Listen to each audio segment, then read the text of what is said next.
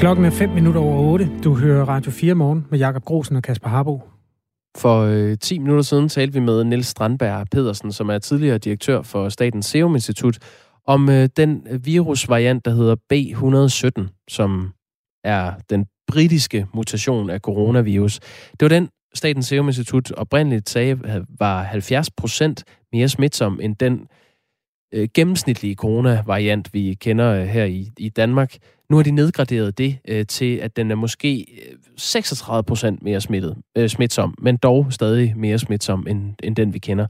Det førte jo til, at nogen stillede de kritiske og velanbragte spørgsmål. Hvorfor skal vi så fortsat lukke landet ned? Er det så slemt? Ja, øh, vi har fået en sms, som relaterer sig til det spørgsmål. Lige for at afrunde den engelske mutation, skriver lytteren. England er gået fra ca. 22.000 indlagte 1. januar til knap 40.000 indlagte i dag. Det er så tre uger siden. Det er næsten en fordobling. Skræmmende. Tak for øh, indspark fra lytteren. Det er altid rart med, med lyttere, som lige kan sætte lidt øh, kontekst eller perspektiv på, på tingene. Det sætter vi pris på. Og hvis man skal holde det op mod noget, fordi det er jo store tal i et land, hvor der bor mange mennesker, så bor der altså, der er en befolkning, der er cirka 10 gange den danske i Storbritannien. Hvis man skulle sige det i en dansk målestok, så ville det svare til at cirka 4.000 indlagte her. Det vil få øh, hospitalvæsenet til at øh, ikke bare knage i fugerne, men springe i luften, tror jeg. Som det er lige nu, er det dimensioneret til maks at tage 1.500 corona-indlagte. Så på den måde går det hårdt til i Storbritannien. Det er det, man skæler nervøst til, når man er sundhedsmyndigheder i Danmark og skal fastsætte vores måde at leve på. Ja, det er en øh, kold tid, vi lever i. Klokken er 7 minutter over 8.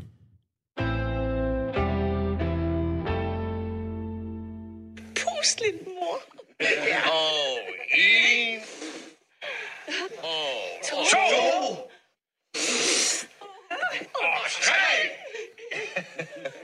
Hvad er det for et, øh, en, et løsspil, du har fundet på din iPad derovre, Kasper på?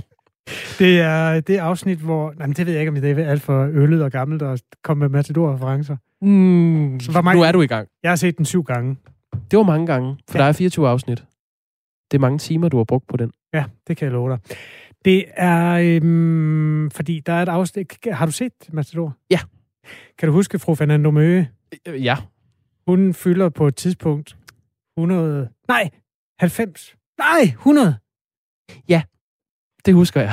det er øh, sagen af den, at hun øh, vidste altså, man har simpelthen regnet forkert. 10 år forkert, og derfor går det lidt frem og tilbage, og det kan jo sådan set være lige meget, for damen er gammel og senil, men 100 år er nu noget særligt, og der skal jo også komme brev fra dronningen og alt det der.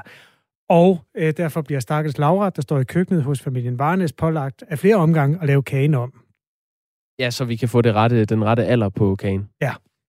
Nå, men man ender så med at puste 100 lys ud, og, og så kalde det en 100-års fødselsdag. Alt det bringer jeg op, fordi Nyborg som er den fine øh, østfynske by, øh, har, måske har fødselsdag. Måske har, har den ikke alligevel. Øh, sagen er den, at der er lagt op til 750 års øh, jubilæum, som kan være lidt ille anbragt, fordi nu er der en museumsinspektør, der hævder, at byen er 828 år gammel. Så det 750 års jubilæum, man skulle fejre senere på året, bliver aflyst, fordi at byen faktisk er ældre end det? Det finder vi ud af nu. Kent Mus er Venstres borgmester i Nyborg. Godmorgen. Godmorgen. Øh, hvor mange lys skal der i lavkagen efter din mening? Jamen, øh, det der viser sig, det er jo rent faktisk, at øh, vi kan glæde os over at være meget ældre i virkeligheden, end det, at vi sådan går og, og, og tror måske. Ja. Og det er jo det fantastiske ved, ved historien også, at man jo hele tiden bliver klogere og finder, finder flere og flere, hvad hedder det, beviser på, at, at uh, vores historie, den faktisk både er rigtig, rigtig spændende og vigtig i Nyborg, ja. men også, at uh, vi rent faktisk er ældre. Men det er bare ikke... Mange, uh, lige nu er det 828.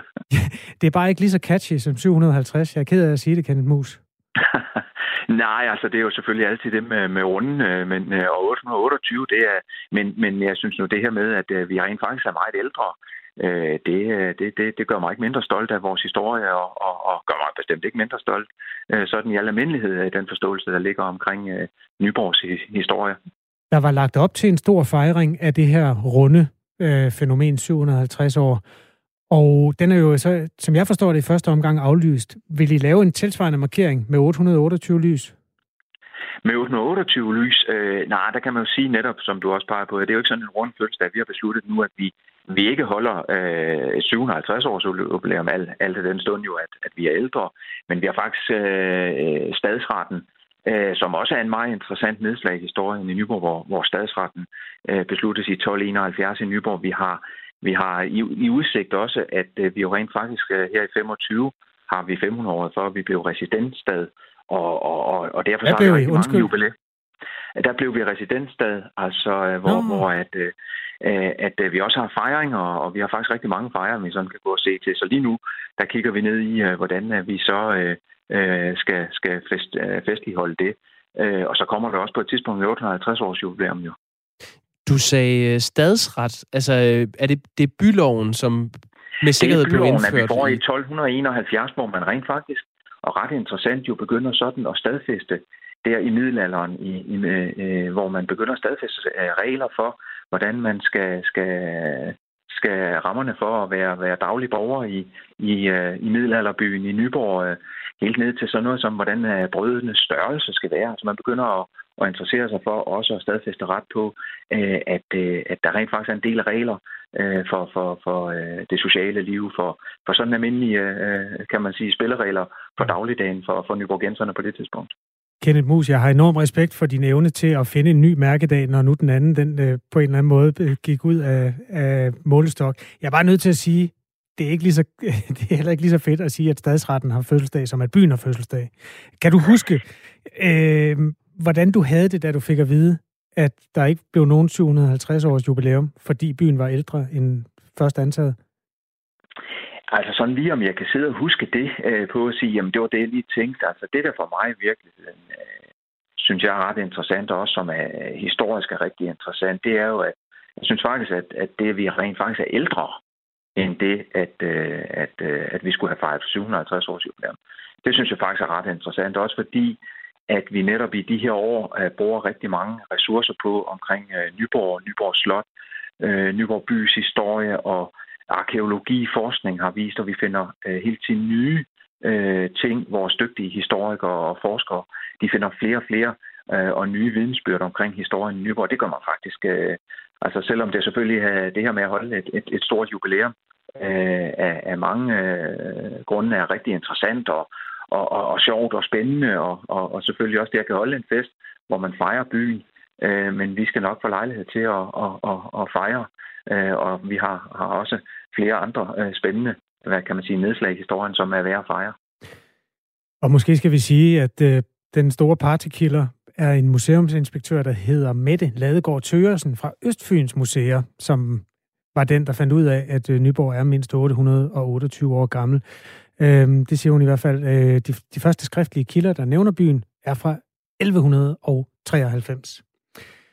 Øh, havde I nået at få trykt noget merchandise, hvor der stod Nyborg 750 år? Kopper og tallerkener eller Nej. den slags? Det er ikke sådan, at vi har masser af kasser med banner og flag, og hvor der står det her på. Nej. Har du noget indblik i, hvordan man opdagede det? Altså, at der er en skriftlig Nej, man kilde? har jo igennem tiderne, man har jo igennem tiderne jo arbejdet med det her, øh, og, og, og derfor sådan lige et bestemt nedslag, det, det, det har jeg ikke. Øh, øh, men, men, men igennem tiderne jo ved, at man hele tiden arbejder med historien og finder ud af, øh, og, og, og lidt ligesom øh, forstår jeg øh, og mener, at øh, man jo også gjorde i København i sin tid jo, i forhold til, til historien og Københavns oprindelse, ja, så dukker der nogle nye ting op, og, og det synes jeg faktisk er ret interessant jo, fordi det gør os klogere på den historie, øh, er vi en del af. Så øh, nej, øh, vi ligger ikke inde med sådan store, øh, øh, og det er også derfor, at øh, altså en masse merchandise, som, som du siger, øh, og det er også derfor, vi nu har, har besluttet øh, vores udvalg på, der har den opgave, at de har besluttet at, at sige, jamen, så holder vi ikke et 750 års jubilæum.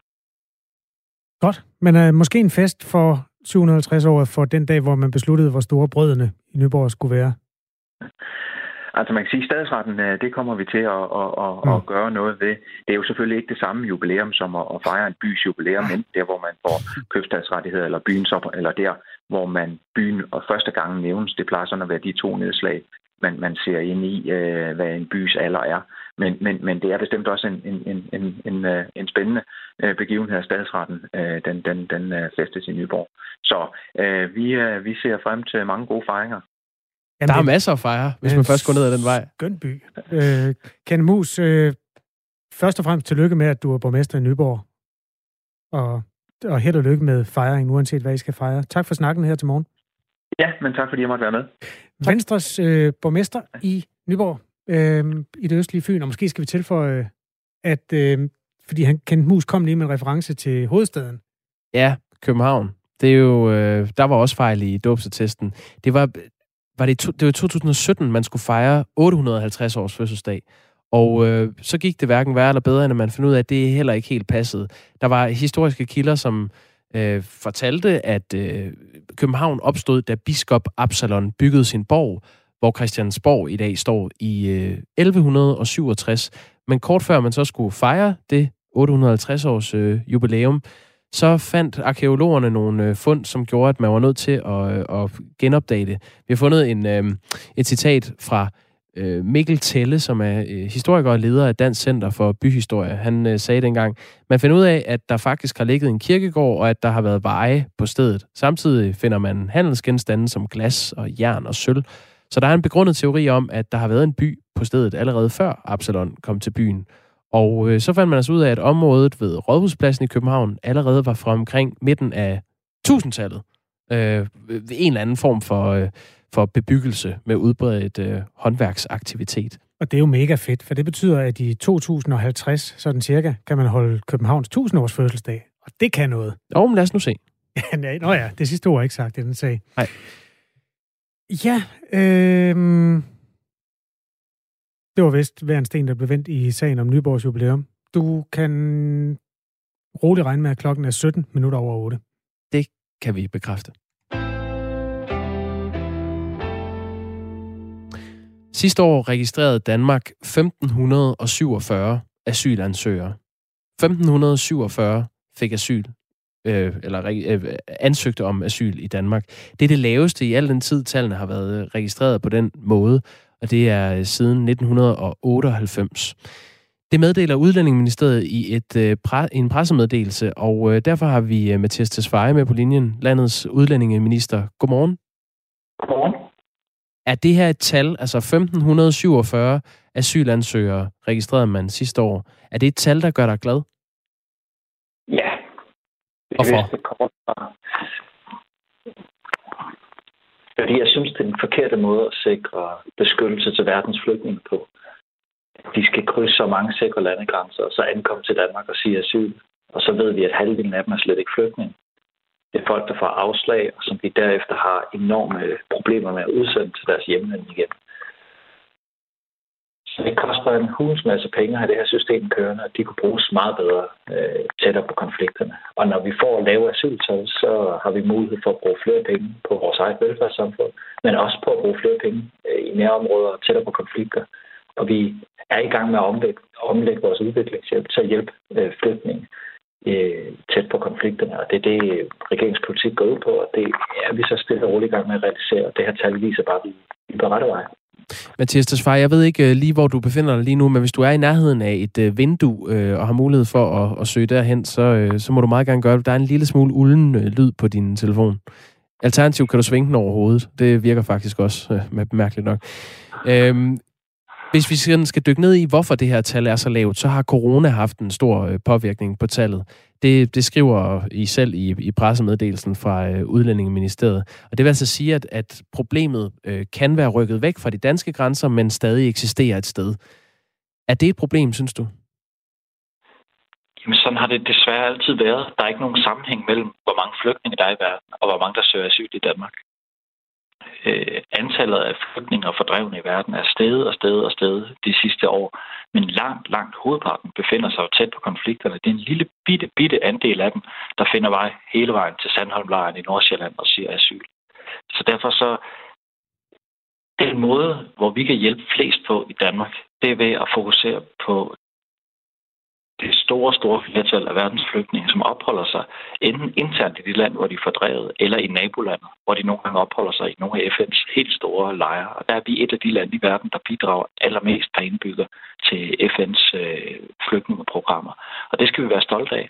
Og der hjælper vi tusindvis af mennesker. Og det kan vi gøre for en meget mindre øh, andel per, per flygtning, end vi kan ved at skulle stille tolke og advokater og indkvartering og det ene og det andet til rådighed i Danmark. Særligt når vi ved, at dem, der ankommer til Danmark, der halvdelen af dem ikke engang har brug for beskyttelsen. Det er simpelthen hul i hovedet, og det er ikke særlig humanistisk. Og det er derfor, vi arbejder på at bringe asyltallet helt ned så langt ned som muligt. Nul vil jo være drømmescenariet. Og så i stedet for, at vi bruger vores ressourcer tættere på konflikterne. Og så vil vi også være indstillet på at tage flygtninge til Danmark, men det skal ske gennem FN's kvoteflygtningesystem, hvor vi ved, de er flygtninge, inden de ankommer. Så når de lander ude i Kastrup, så ved vi, at de har fået registreret deres asylansøgning, den er behandlet, de er godkendt som flygtninge. Og vi ved også, at det er dem, der har brug for mest beskyttelse. Vi kan jo se, at dem, der er i vores asylsystem, det er i overvejende grad unge mænd. Der er jo ikke ret mange kvinder på 72 eller enlige mødre med fire børn i vores asylsystem. Det er jo unge mænd, og det er typisk folk, der har brugt menneskesmuglerne til at komme hertil. Så det, det er den helt forkerte måde at lave øh, flygtningepolitik på, og derfor er det et godt tal, der kommer frem i dag. Det her øh, asylsøger øh, antal på øh, 1547 asylansøgere sidste år, det er et øh, fald på næsten 60 procent, hvis man sammenligner med året før. I Sverige er tallet også halveret, skal lige siges, men de havde 13.000 ansøgere mod altså Danmarks øh, 1.500. Mathias Tesfaye, som Danmarks udlændingeminister, øh, ser du nogen negative effekter ved, at asylansøgertallet er så lavt, som det er nu? Det gør jeg faktisk ikke. Øhm, det er klart, hvis vi så vendte ryggen til vores ansvar ude i den store verden, så vil det være et svigt. Men det gør vi ikke. Øh, vi bruger øh, flere og flere penge på at hjælpe flygtninge tættere på konflikterne. Vi gør en kæmpe indsats, øh, både igennem FN og igennem nogle andre programmer, vi har. Vi hører ikke så meget om i Danmark, fordi det foregår langt væk fra vores landegrænser. Det, det er interessant for os politikere at diskutere de mennesker, der er ankommet hertil. Men den danske flygtningepolitik er primært noget, der foregår på nogle helt andre breddegrader end i Danmark. Kommer det her til at betyde noget for, øh, for den udlændingepolitik, som du synes, Danmark skal føre i fremtiden? Det bekræfter mig i, at en stram udlændingepolitik virker. Altså, det hvorfor, hvorfor gør det det? Fordi det, det er jo coronaen, der i høj grad spiller en rolle her. Det skriver jeg også selv i, i pressemeddelelsen. Altså, hvor ved du fra, at det er stramningerne, der virker? Ja, men det er rigtigt, hvad du siger, at øh, det er ikke kun en stram udlændingepolitik. Vi kan også se, at de rejserestriktioner, der generelt set har været, den grænsekontrol, der har været i under pandemien, den har selvfølgelig også betydning for asylansøgernes mulighed for at bevæge sig. Øh, men vi har set stigende indrejsetal, øh, for eksempel til Spanien og til Italien, og der er pres på det, man kalder Vestbalkanruten, som er den rute fra Grækenland og så op til Slovenien og Østrig, som, som øh, mange øh, danske asylansøgere eller asylansøgere, der sidder mod Danmark, bruger. Så der har været pres på nogle af Europas ruter, og alligevel ser vi et fald i Danmark. Og der er, øh, hvad skal man sige, øh, andelen af Europas, det skal lige forklare ordentligt, andelen af, hvor stor en andel af Europas øh, asylansøgere, der lander i Danmark, er faldet og faldet i løbet af de sidste år. Så det har også betydning, hvilken politik de enkelte lande fører. Der er en sammenhæng mellem det. Og øh, Derfor har vi tænkt os at holde fast i en stram udlændingepolitik, og hvis vi ser mulighed for at, øge kontrollen yderligere på asylområdet, så vil vi gøre det. Eva Singer er asylchef i øh, Dansk Flygtningehjælp, og hun mener, at det her lave antal asylansøgere er et øh, argument for at ændre den danske politik på området. Øh, det siger hun til politikken. Hun, hun udtaler sådan her. Det er oplagt at øge antallet af kvoteflygtninge i Danmark. Antallet af flygtninge i verden er jo ikke blevet mindre, og med det lave antal asylansøgere burde Danmark jo have overskud til at tilbyde kvoteflygtninge fra andre lande øh, beskyttelse her. Skal vi tage imod flere kvoteflygtninge, Mathias Tesfaye, i lyset af den her udvikling? Det får mig ikke til i sig selv at tage flere kvoteflygtninge. Vi har besluttet os for at tage øh, omkring 200 hovedsageligt kristne kvoteflygtninge fra lejrene i Rwanda. Og øh, øh det er en beslutning, vi har truffet i 2020, og her til sommer i 2021 vil vi træffe beslutningen for det her år. Men jeg tror lige, vi skal huske på, at hvis vi ønsker at hjælpe verdens flygtninge, så er metoden altså ikke at tage et par hundrede kvoteflygtninge til Danmark. Metoden er at bruge de selv samme penge på at hjælpe tættere på konflikterne, hvor vi kan hjælpe mange, mange, mange flere flygtninge, og i øvrigt gør det. Årsagen til, at kvoteflygtninge alligevel kan være en god idé, det kan for eksempel være, fordi at nogen kan godt være forfulgte, selvom de faktisk allerede opholder sig i en flygtningelejr. Det kan for eksempel være seksuelle minoriteter eller religiøse minoriteter. Der er også nogen, som selvom de opholder sig i en flygtningelejr, kan have behov for at komme til et andet land, for eksempel fordi de har brug for behandling, eller øh, det er en enlig kvinde, som har svært ved at sikre beskyttelse til sig selv og sine børn. Og der kan også godt være nogle gange et behov for at hjælpe et konkret land, som står med en ekstraordinær stor udfordring, hvor man så skal aflaste dem. Men det er det, der er årsagerne til at tage kvoteflygtninge. Det er ikke fordi, vi tror, at, at, at så hjælper vi verdens flygtninge, fordi det er en alt, alt, alt for dyr måde, hvor vi hjælper alt for få. Og det eneste rimelige humanistiske er at stille sig selv spørgsmålet, hvordan hjælper vi flest muligt for de penge, vi har til rådighed i Danmark? Og det er altså ikke ved at flytte folk til Danmark. Det er ved at hjælpe tættere på konflikterne. Hvordan, hvordan går det egentlig med, med det, øh, Mathias Tesfaye? Vi har tidligere talt med dig om de her øh, centre i, øh, i nærområderne, som Danmark gerne vil, vil være med til at, at få op og køre. Hvordan, hvordan går det med det? Det går fremad. Øhm, det er klart, at vi er lidt påvirket af mulighederne for at rejse, fordi at der er mange fly, der står i hangaren og ikke er i luften. Men øh, det har egentlig ikke forhindret arbejdet i at skride frem. Vi, øh, vi er ude, ude at præsentere vores idé for øh, både for regeringer her i Europa i et forsøg på at finde nogle partnerlande, men også for regeringer uden for Europa i et forsøg på at finde et, et land, vi kan lave en aftale med om at etablere et modtagscenter. Det vil jo være metoden til at få asyltallet i Danmark ned på Ja, noget, det, der ligner nul. det her, det var jo en del af den strategi, øh, I præsenterede, der hed øh, retfærdig og realistisk. Og vi har før haft dig med, hvor øh, vi talte lidt om, hvor realistisk det egentlig var, fordi I ikke havde fået lavet en aftale med et, et land. Har I lavet en aftale med et land endnu? Nej, der er ikke lavet nogen aftale med et land. Vi øh, har lagt en plan, som starter med at få afklaret noget jura og noget teknik og noget økonomi og få præsenteret vores idé for flest mulige lande. Øh, og så er det klart, at jo længere hen i processen vi kommer, øh, jo mere crunch time bliver det, kan man sige, jo mere konkret forhandlinger skal der jo være, og så skal vi jo også være villige til at bruge noget tid på at lytte på de regeringer, vi ønsker at indgå et samarbejde med, kunne have af ønsker. Det er også noget, der tager lidt tid. Men det er til gengæld helt afgørende, at det ikke bliver noget, vi kommer og trækker ned over hovedet på et andet land. Det kan vi jo heller ikke. Men at vi også er villige til at lytte på, øh, at de lande, der ligger langs migrationsruterne, som kunne være nogle eksempler på lande, vi kunne indgå aftaler med, at de har ønsker. Mm. Det Men kunne det jo, for eksempel, ja. ja det, er jo, det er en strategi, I, I præsenterede i 2018. Øhm, det er jo snart tre år siden, og der er ikke lavet en aftale med et land. Tror du, at du i din tid som øh, udlændingeminister øh, kommer til at opleve, at Danmark får lavet en aftale med et land om at, at have en lejr? Ja, det tror jeg. Øh, nu har jeg været i, i ministeriet i halvandet år.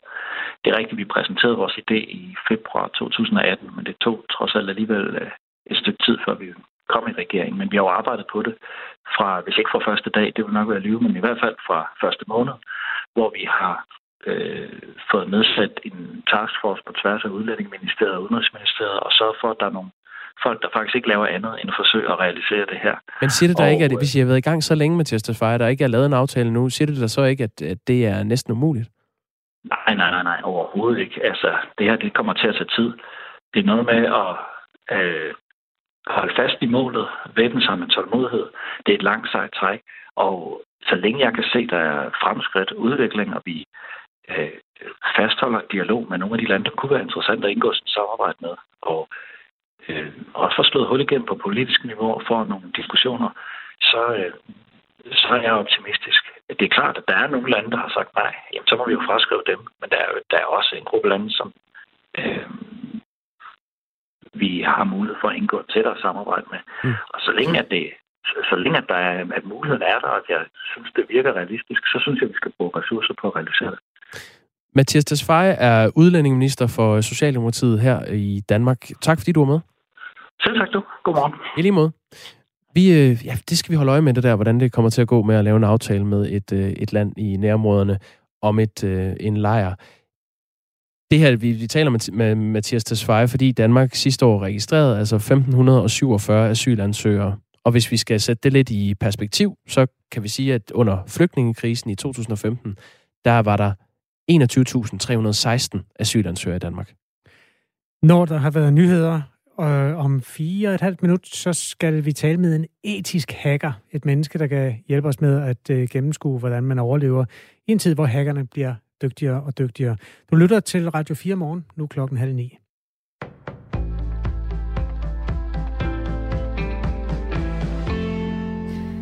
Bare lidt over hver fjerde af adspurgte små og mellemstore virksomheder har et dedikeret budget til IT-sikkerhed.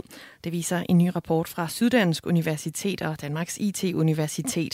Men der er ellers god grund til at have styr på IT-sikkerheden, det siger professor i cybersikkerhed ved Aalborg Universitet, Jens Miro Pedersen. Vi ved, at cybertruslen mod Danmark og danske virksomheder er høj, øh, og vi ved, at hver dag så er der danske virksomheder, der bliver ramt og taber penge på grund af, på grund af cyberangreb. Så det er helt klart noget, man skal tage alvorligt.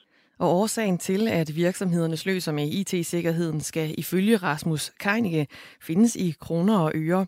Han er konsulent og rådgiver om cybersikkerhed hos SMV Danmark, der repræsenterer 18.000 små og mellemstore virksomheder. Den største udfordring for, øh, for de her små øh, og mellemstore virksomheder, det er simpelthen, at øh, at de ikke har øh, økonomi til at sætte øh, IT-sikkerhed på agendaen i ledelsen.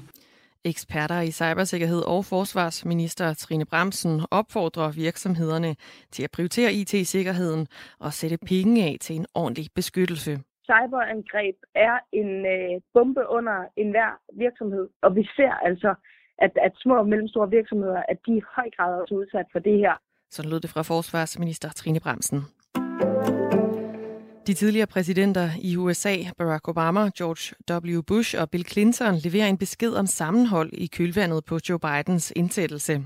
We've got to not just listen to folks we agree with, but listen to folks we don't. Vi skal ikke bare lytte til folk, vi er enige med, men lytte til folk, vi ikke er enige med, lød det her fra Barack Obama. Lignende budskab kommer fra både Bush og Clinton, der også overvejede Biden blive taget i ed som præsident. George W. Bush som den eneste republikaner blandt de fire.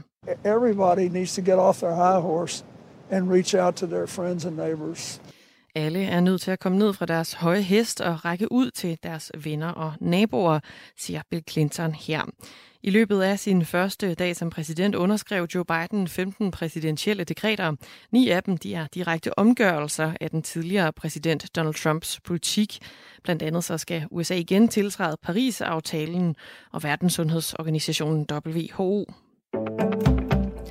Danmark registrerede sidste år 1.547 asylansøgere, og det er det laveste siden 1998, skriver Udlændinge- og Integrationsministeriet i en pressemeddelelse.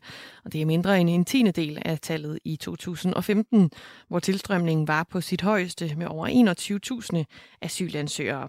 Udlændinge- og integrationsminister Mathias Tesfaye han tilskriver en stram udlændingepolitik og coronasituationen som årsagerne bag. Rigtig mange af dem, der kommer hertil, har slet ikke behov for beskyttelse. Derudover så har vi stadig problemer med afviste asylansøgere, der ikke tager hjem.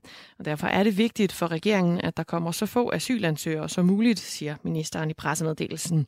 Og derfor så bliver der også fortsat arbejdet på at flytte asylsagsbehandlingen og beskyttelsen af flygtninge uden for EU, lyder det. November måned var 6. måned i træk med fremgangen på det danske arbejdsmarked efter en bræt nedtur i foråret under den første nedlukning. Der blev skabt i alt 3.100 jobs i november, viser tal fra Danmarks Statistik, primært inden for det offentlige. Tallene de skal dog ses i lyset af, at Danmark i store dele af december og januar har været delvist nedlukket. Det bliver både blæsende og skyet i dag med regn i Jylland, der efterhånden også breder sig mod øst, og temperaturerne de lander mellem 5 og 8 grader. Vinden den bliver frisk til Vinden den bliver frisk til kuling, og ved den jyske vestkyst senere op til stormende kuling.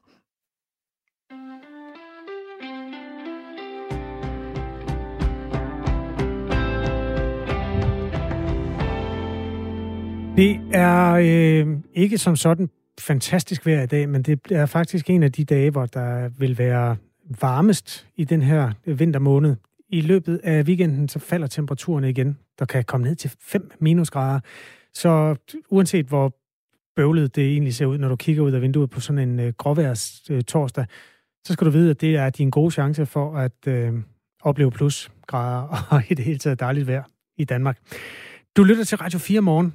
Det var lige et nedslag i øh, den del af vores virkelighed, der hedder vejret. Nu skal vi ud i det mere virtuelle. Ja, forsvarsminister Trine Bramsen, øh, forsker i øh, cybersikkerhed og organisationen for små og mellemstore virksomheder, som kalder sig SMV Danmark, opfordrer alle virksomheder til at tage truslen fra hackere seriøst og opgradere sine IT-sikkerhedssystemer. Lad os lige høre fra øh, Trine Bremsen. Cyberangreb er en øh, bombe under enhver virksomhed, og vi ser altså, at, at små og mellemstore virksomheder, at de i høj grad er udsat for det her. En ny undersøgelse viser, at øh, ledere i de her små og mellemstore virksomheder øh, erkender, at cybersikkerhed er vigtigt, men alligevel ikke får prioriteret det her område højt nok, når der skal øh, penge op ad lommen. Og det kan i sidste ende ramme selv samme pengepunkt Øh, meget hårdt og give hackere adgang til personfølsomme oplysninger om øh, dig eller mig. Kim Elgård er uddannet etisk hacker og øh, rådgiver og hjælper virksomheder med at finde huller i øh, IT-sikkerheden. En etisk hacker er altså sådan lidt øh, firkantet sagt en, en hacker med, med øh, gode motiver. Kim Elgaard, øh, godmorgen. Godmorgen. Hvor svært er det egentlig at, at hacke sig ind i en gennemsnitlig dansk virksomhed, hvis vi siger, at den har 50 medarbejdere øh, og ikke har prioriteret øh, cybersikkerhed særlig højt? Jamen, så er jeg jo desværre nødt til at sige, at det er forholdsvis simpelt. Øh, det er i hvert fald ikke det, der er det sværeste. Fordi det er et spørgsmål om, at vi skal finde de, de rigtige huller og komme ind igennem en virksomhed, og det, dem findes der desværre en hel del af. Der er jo mange af de her øh, virksomheder, øh, mindre virksomheder, der måske vil tænke, øh, øh, hvad er det, man øh, ligesom åbner op for, hvis man ikke opgraderer øh, sikkerheden højt nok. Hvad, hvad er det for en, øh, en bane, man giver hackerne lov til at spille på? Jamen, øh, for det første så spiller man bolden over i hackernes øh, på deres banehalvdel, hvilket betyder, at de mere eller mindre har frit slag i forhold til at angribe øh, virksomheden. Så det vil sige, hvis vi har en lille produktionsvirksomhed, du selv nævnte 50 øh, medarbejdere, mm. øh, jamen, som har et eller andet i intellectual property, altså noget IP, som, som de, de bruger, de, de designer et eller andet. Jamen, hvis de ikke vil have det design, det skal forsvinde til, til hacker af en eller anden art, som så laver en kopivare af det, og så oversvømmer markedet på det, jamen, så er de jo nødt til at begynde at tænke lidt anderledes, begynde at tænke lidt, lidt mere ind i, hvordan kan, vi hånd, hvordan kan vi forhindre nogle af de her ting. For der er ikke nogen tvivl om, at der er rigtig mange af de ting, der sker i dag. Jamen, hackerne, hvis de vil ind, så kommer de nok ind men vi kan lige så godt gøre det en lille smule sværere. Altså, det svarer lidt til at skilte med, om, om du har en alarm eller ikke har en alarm på dit hus, for eksempel. Vi har fået en sms øh, fra øh, en lytter, der hedder Tommy Ligård. Han skriver, i langt de fleste virksomheder, jeg har været ansat i, ligger IT som en stab under økonomichefen, og dermed ikke en del af ledelsen. Dermed får IT ofte ikke den fornødne fokus, når vi kommer med udfordringer vedrørende firewall, router, backup, adgangskoder og uddannelse. Ofte har jeg oplevet, at virksomheden ikke ønsker periodisk skifte af adgangskoder, da det er besværligt for medarbejderne eller udstyr tilsluttet, uden adgangskoden ændres fra standard. Øh, det er vel nogle af de problemer, der kan være ude i en virksomhed, hvis man ikke øh, har stort øje på, hvad, hvad cybersikkerhed er for en størrelse, at det også er det vildt besværligt og dyrt. Med, om det er vildt besværligt og, og dyrt, det, det er jo kommer an på øjnene, der kigger på det. Men, men jeg vil sige, i forhold til at høre sms'en, hvor han skriver med, at det er en økonomichef, som lige pludselig står for IT, det, det er set ret ofte. Og, og det, der kan være lidt udfordring der, det er en økonomichef, han er god til tal, eller hun for den sags skyld. Det er ikke nødvendigvis vedkommende ved ret meget omkring, hvordan IT skal være, så det, det burde faktisk adskilles, sådan at det havde en særskilt funktion. Så stadigvæk skal høre under HR, eller ø- økonomi, eller hvor det skal være, det, det, det skal jeg ikke forholde mig til. Men, men jeg tænker, det er en god idé at få, få, få nogle kræfter ind, som rent faktisk ved lidt omkring, hvordan IT-sikkerhed skal arbejdes. Og når vi snakker omkring i forhold til sådan noget som password og andet, jamen der er jo lavet en masse forskellige undersøgelser her i løbet af de sidste par år i forhold til sådan noget som password. Øh, det kan godt føles som om, at det skal være besværligt at skifte et password, fordi at du bruger typisk har flere konti, du har sikkert flere passwords. Men man kan jo som noget helt banalt sige, jamen hvis vi nu sikrer, at vi har et fornuftigt langt password, sammen med det, der hedder en multifaktor authentikeringsløsning, så fjerner vi noget af den risici, og, og måske ovenikøbet kan, kan gøre det sådan, at vi ikke behøver at skal skifte password hver tredje måned, som jeg har set virksomheder har gjort. Den her undersøgelse fra Syddansk Universitet og øh, IT-universitetet, øh, der er det halvdelen af virksomhedernes IT-folk, der svarer, at øh, sikkerhedsprocedurerne i virksomheden ikke overholdes i alle situationer. Og så peger den så også på undersøgelsen, at manglende interesse og indsigt hos lederen er en væsentlig årsag til, at cybersikkerhed ikke bliver prioriteret højt nok. Øhm, hvordan kommer en hacker konkret ind i en virksomhed? Jamen, vi ser jo rigtig mange phishing-mails øh, florere i øjeblikket, og herunder under covid-19-tiden, så er den mængde i hvert fald ikke blevet mindre. Øh, en phishing-mail er en mail, der er designet til og skal have en bruger øh, eller til at få trykket på det her, hvor vi eventuelt kan begynde at installere noget kode, hvis vi trykker på de links eller de links, der måtte være i den her mail. Når vi så først har fået installeret den her kode, så kan vi jo begynde at lave, øh, det kan typisk være ransomware-angreb, som vi kan begynde at, at eksekvere fra den her PC, hvilket betyder, at vi begynder at kryptere de væsentligste data, som virksomheden øh, har. Øh, og så begynder vi at forlange penge for, for den del. Et andet eksempel kan også godt være, at vi laver, bruger det, der hedder CIO-fraud. Det vil sige, vi, vi holder lidt øje med øh, virksomheden, vi holder lidt øje med, hvordan øh, virksomhedens CIO øh, opfører sig. Og så når tiden er rette, så sender vi for eksempel en mail til sekretæren om, at nu har vi, nu har vi gennemført det her opkøb, og vi skal lige have dig til at overføre nogle penge til en eller anden konto for, for det her salg. Så det her det er bare to små konkrete eksempler på, hvordan det er. Altså ransomware ser vi jo rigtig, rigtig meget øh, virksomhederne de bliver ramt af, og det er jo rent og skær økonomisk betinget det hele. Vi taler med Kim Elgård, fordi han ved lige præcis, hvordan øh, hacker kommer ind, og hvordan man undgår, at hacker kommer ind i små og mellemstore virksomheder. En ting er jo, Kim Elgård, den kommercielle del af verden. Men så er der alt det vigtige, han sagt, altså vores sygehuse, vores vandværker, vores øh, altså, kritisk infrastruktur, vores el, alt det der, som ikke kan undværes, og som også er IT-styret et, et godt stykke af vejen. Har du øh, viden om, at øh, der også er huller der? Øh, jamen, det er der. Der er huller i stort set alt. Øh, og, og det her, den her tankegang, om, som jeg ser mange steder i dag, at alt skal jo nærmest øh, connectes til internettet. Det vil sige, at vi kan remote styre det, fordi det er nemt. Det skal også, det, tanken er jo lidt øh, med meget af det her IT, det skal jo være nemt for dem, der skal bruge det. Det skal være nemt for administratoren at håndtere de her ting.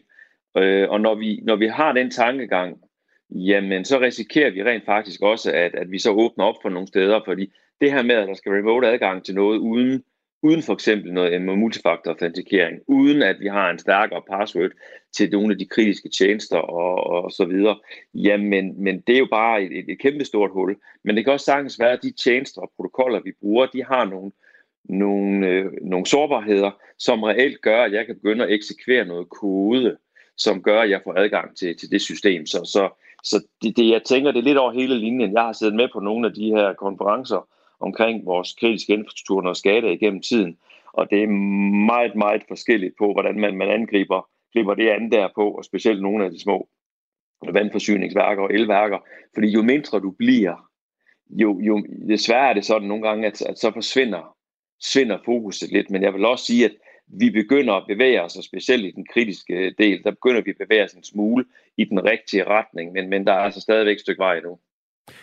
Hvordan kan det så være, at vi aldrig har set eksempler på, at danske værk, vandværker er blevet lukket ned og overtaget af, af fjendtlige mennesker? Det kan være rent held. Ja, det kan selvfølgelig godt være. Altså, det, det kan det sagtens være. Det kan også sagtens være, at, at der ikke har været øh, endnu har været incitament for at gå efter det. Det ved vi så reelt heller ikke. Men, men det, det kunne også være en af årsagerne til det.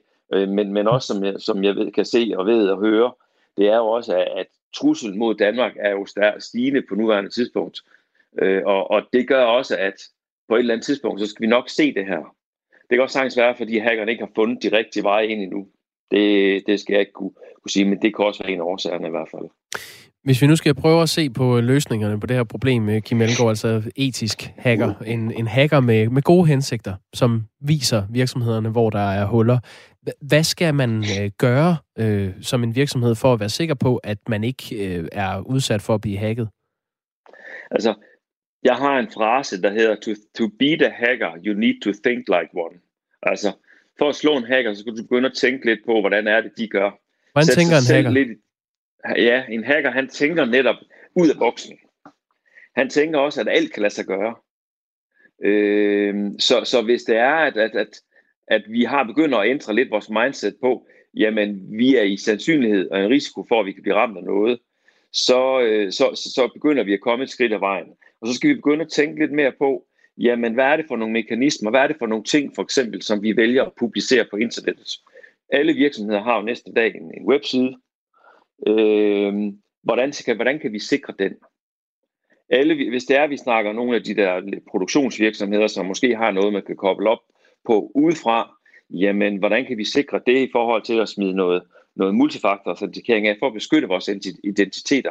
Der, vi snakker rigtig meget folks identitet. Og det, når og du det siger multifaktor, have, altså hvad, hvad er det, du uh, taler om der? Når vi snakker om multifaktor-autentikering, så er det sådan, at når du normale omstændigheder, når du logger på et system, så logger du på med brugernavn og password. Det er den, det er den, det er den, det er den standard tankegang. Når man smider multifaktor-autentikering på, så, så er der man noget mere til det. Det vil sige, det kan fx være en sms, der kommer ind, eller det kan være en pop-up, der kommer fra en applikation på ens telefon. Øh, det kan være et, en, en, det, vi kalder en token, det er sådan et lille stykke, en lille stykke plade med, med nogle tal på, som man skal taste ind. Øh, vi ser selv, hvordan vores egen NemID har en NemID-app. Og, og lige præcis i den app, der har du mulighed for at kan, kan, i stedet for at skal taste en masse tal ind, så har du faktisk mulighed for at kan taste øh, eller bare trykke og sige, jamen det er mig, der logger på nu. Det er, det er multifaktor autentikering. Det er i hvert fald en metode til at håndtere nogle af de ting på. Og det er klart en af de tanker, som, som for at beskytte identiteter og beskytte adgangen, jamen, så bør man implementere det, og det synes jeg jo ikke er noget, der er besværligt, hvis jeg skal være ærlig. Øhm. Det var da et, et bud på, hvad man øh, som virksomhed kunne, øh, kunne gøre, Kim Elgaard. Øh, altså, Absolut. Etisk hacker, og øh, tak fordi du var med. Ja, selv tak spændende område, det her. Vi har fået en sms, Kasper. Øh, den er fra en, under, en lytter, der underskriver sig C. Der sidder for mange universitetsdjøffere ude i de danske virksomheder, som sidder med deres Excel-ark og kloger sig på IT, selvom de aldrig har arbejdet med det, og ikke forstår en pind. Men de har gået på universitetet, det tæller mere end alt muligt andet. Dermed bliver IT generelt underprioriteret. Holdningen er mange steder, IT fører ikke værdi med sig, kun udgifter. Det er generelt sådan, at de helt store katastrofer skal ske, før øh, uh, end at der sættes øh, maksimal fokus på områderne. Det var heller ikke sådan, at vi havde store lager af mundbind i det her land, for eksempel, eller håndsprit. Pludselig øh, fik vi brug for det, og så skete der noget derefter. Der kan jo komme ting, game changer, som vil øge fokus på de her former for virtuel sikkerhed. Både i de private virksomheder og for himlens skyld da også i alle de kritiske offentlige infrastrukturvirksomheder, som vores øh, sygehusvæsen, energiforsyning osv. videre. Tak. 12 minutter i 9 er klokken blevet på den her torsdag.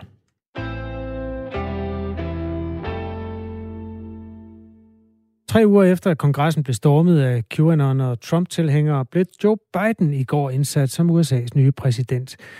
Der var kæmpe sikkerhedsopbud. Mange havde frygtet blandt andet QAnon-bevægelsen, der i høj grad støtter den øh, tidligere præsident Trump, i den grad ville røre på sig og forsøge at forstyrre indsættelsen. Det skete ikke. Det foregik i fred og fordragelighed. Celine Tyrker er journalist fra Berlingske og har fyldt, øh, fulgt den her bevægelse. Godmorgen. Godmorgen. Er du overrasket over, at der ikke skete noget? Nej, det er jeg ikke. Øhm, vi var jo rimelig sikre på, at der heller ikke ville ske noget. Øh, mange forventede jo, at, at de ville gøre noget, så det ville de jo naturligvis ikke. Og en af grundene til, at de heller ikke gjorde noget, var jo, at, øh, at QAnons har en idé om, at, at det hele var en del af planen, og den her indsættelse, der vil, øh, der vil altså den her massive tilstedeværelse af militær faktisk var fordi, at, øh, at Joe Biden og Hillary Clinton og Bill Clinton skulle anholdes øh, under indsættelsen, mens alle så på. Så øh, det var jo det, de troede på. At, Ja, det, det, var, det var det, der var planen i forhold til dem. Øhm, så da han lagde hånden på Bibelen, øh, begyndte de gå rimelig meget i panik. Det forstår jeg simpelthen ikke, det du siger der. Men det er også, fordi jeg ikke er lige så opdateret på de rygter, der baserer i de grupper der. Altså planen er, jeg har godt for, forstået, at man mistænker dem for både det ene og det andet og det tredje. Altså Clinton-klanen med flere. Men altså, var, var Jamen, jeg, jeg er mundlam. Hvad, hvad var det, de forestillede sig? Prøv lige at gøre, gøre red for det. Altså, QAnons er jo overbeviste om, at Joe Biden og det demokratiske parti er øh, pædofile satanister, som, som vil overtage verden, og de, ja. de er nogle onde mennesker.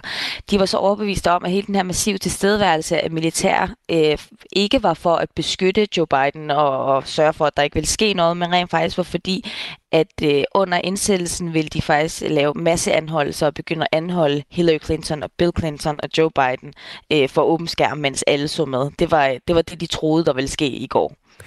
Stemningen i QAnon må så her dagen derpå være lidt ligesom i nogle af de der undergangskulte, hvor man taler om, at jorden går under på en bestemt dato, dagen efter den dato, hvor jorden så ikke er gået under. Har du noget billede af, hvordan man har taget imod nyheden om, at øh, Joe Biden og hele entouraget af demokrater ikke er blevet anholdt i QAnon-kredse? Det er en meget, meget øh, fragmenteret bevægelse lige nu. Jeg, øh, jeg så et par videoer og nogle, nogle øh, nogle opslag i går, som faktisk er lidt hjerteskærende, fordi at selvom man måske sidder og griner lidt af det her, så er det altså noget, som folk virkelig hele hjertet troede ville ske. De troede simpelthen på, at det her det ville ske. Og de har fulgt den her bevægelse i tre år. Øhm, så for dem er det jo, for nogle af dem føler de jo, at de er blevet lovet overfor, og det er de jo også. Øh, de er jo helt nede i kulkælderen. Mange har jo mistet familiemedlemmer, eller blevet skilt fra deres mand eller kone, fordi at de simpelthen er gået for meget op i det her. Så der er, er nogen, der er, er helt nede, og, og simpelthen slet ikke ved, hvad der er op og ned i verden længere. Så er der dem, der er vrede, og, øh, og tror, at, at Donald Trump faktisk øh, har snydt dem alle de her år, og nu vil de øh, købe ammunition og, og våben og gå ud og, og starte en krig selv. Og så er der også dem, der, der stadigvæk holder fast i, at jamen, det her, det kan også være, at det her det er en del af planen. Der skal nok ske et eller andet. Selin uh, Tyrker, der har jo været nogle uh, målinger på, hvor, uh, hvor omsaggribende den her teori har været i det amerikanske samfund. Og det er jo, øh, kan du huske, hvor stor en andel af amerikanerne, der var, øh, der, der abonnerede på teorierne, og hvor mange det var, der, der ikke ville afvise, at det kunne være rigtigt? Ja, det var øh, 17 procent øh, troede på, at der fandtes en satanisk pædofil elite, som blandt andet bestod af det demokratiske parti og, og Hollywood-stjerner. Og så var det 37 procent, som, som hverken kunne sige, øh, altså de kunne ikke helt afvise det. Øh, det siger måske også noget i sig selv. Det er frygteligt store tal, men øh, de har jo så en ny virkelighed, de skal forholde sig til øh, nu, QAnon-projektet. Vi vil meget gerne have lov at vende tilbage, Celine Tyrker, når du ved mere om, øh, hvad der så er fase 2 af det her efter Biden, hvis det er okay. Det er helt i orden. Tak, fordi du vil være med i Radio 4 morgen. Selv tak. Celine Tyrker, der er altså er journalist fra Berlingske og har fulgt og følger bevægelsen QAnon. Klokken er 8 minutter i 9. Ja, og vi bliver sådan set ved øh, præsidentindsættelsen. Øh, vi bliver bare ved det, der så faktisk skete. Og det var, at øh, den yngste digter nogensinde fremførte et digt. Hende skal det handle om nu.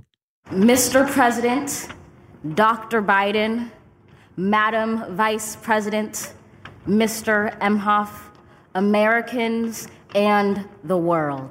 Sådan øh, lagde hun ud, 22-årige Amanda Gorman, som øh, har modtaget vanvittig ros på de sociale medier efter sin øh, præstation, og også fået øh, helt utrolig mange flere følgere på de sociale medier i kølvandet øh, på det. Nu har vi Emil Nygaard, som er spoken word-poet, med på linjen. Godmorgen. Godmorgen. Du har tidligere vundet DM i det, der hedder Poetry Slam og Fyns mesterskaberne. Så du er ikke en her hvem som helst i, i det miljø her i, i Danmark, Emil Nygaard. Den ros, hun har fået, Amanda Gorman, det er jo en form for øh, langdigt øh, recitering, eller hvad, hvad, hvad, nej, ved du hvad, du får lov. Hvad er Poetry Slam? Øh, jamen, uh, poetry slam er jo altså poetry, poesi, og slam betyder, det betyder en konkurrence. Øh, så poetry slam er en, er en konkurrence, men, men det meste poetry slam, altså det folk øh, optræder med den her konkurrence, er jo, er jo typisk digte. Øh, men det er, det er digte, der er skrevet til at blive læst op. Øhm, og, og da jeg sad og, og hørte øh, Amanda Bormann læse op, der, um, der kunne jeg ikke være med at sidde og tænke, at det netop lød som et, et slam øh, øh, poetry, altså et, et, øh, et slam-digt, ja. Ja, det tænkte jeg faktisk også. Øh, nu sagde jeg før det der med, at hun øh, har fået flere følgere på øh, blandt andet Instagram. Hun havde 56.000 følgere inden talen. Lige nu har hun 2,1 millioner følgere. Der er så mange, der har syntes, at hun kunne et eller andet, så man skulle ind og, og tjekke ud, hvem hun var. Lad os lige prøve at høre en bid, så kan vi bedre tage udgangspunkt i det, Emil Nygaard. We've learned that quiet isn't always peace. in the norms and notions of what just is isn't always just is. Den ros, hun har fået, er den velfortjent, synes du? Øh, jamen, altså det, det synes jeg, der er i, i den øh, sammenhæng, øh, som, som den er, er skrevet i. Altså det er jo, det er jo digt, som det er, det er, hvis man tager det i poetry slam kontekst, så er det jo dejligt at lytte til. Øh, fordi det, det rimer, det har en, en rytme, det har en, en god, øh, ja, det har en god rytme. Øh, og så, øh, og så er det jo også øh, et, et digt, som ligesom trækker lytteren ind Øh, man kan også lægge mærke til til sidst, øh, så, så får hun mere tempo på, og hun har også de her... Øh, jeg tror, hun må begrænse sig en lille smule med hendes, øh, hvad kan man sige, fakter og, og, og udtryk. Øh, jeg tror, hvis hun fik lov, så kunne hun give den, øh, give den helt gas. Men nu er det selvfølgelig en, et sådan politisk arrangement, så, så må holde sig en lille smule tilbage. Øh, men men øh, ja, Ja, øh, hvad, hvad er det, altså, det bedste, hun gør øh, som, øh, som spoken word øh, poet?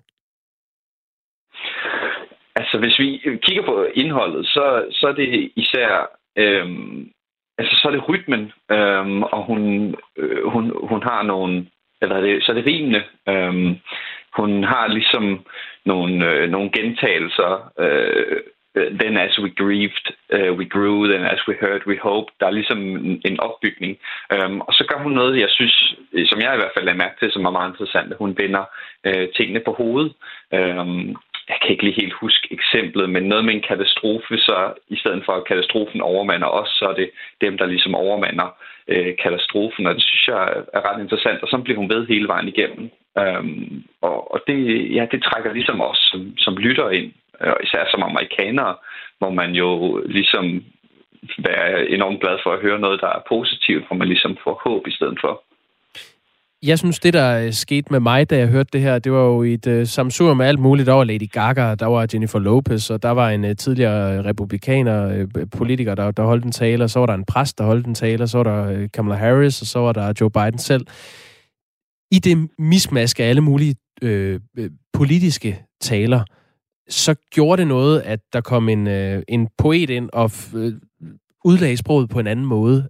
Er, det også din øh, tilgang til det, at, at man rammer på en anden måde, når man præsenterer det på den her måde? Ja, helt sikkert. Helt sikkert.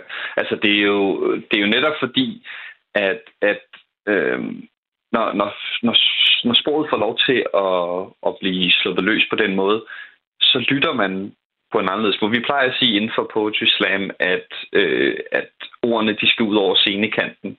Og det kan man jo netop gøre ja, med, med rim eller med, med øh, at have et eller andet interessant take på det. Øhm, der er alle de her, og man kan bruge sin volumen. Øhm, så det handler... Jeg plejer at sige, at øh, de fleste mennesker har siddet til sådan en PowerPoint-præsentation eller været til et foredrag, hvor, hvor der var en eller anden, der står og kører i sådan et monotont stemmeleje. Og det, så, altså, så kobler man ud. Så måske har hun i virkeligheden fået så mange følgere og så meget popularitet, fordi at folk er blevet en lille smule trætte af at høre, øh, altså uden at, at trække Amanda Gorman ned, men de er blevet en lille smule trætte af at høre på alle de andre.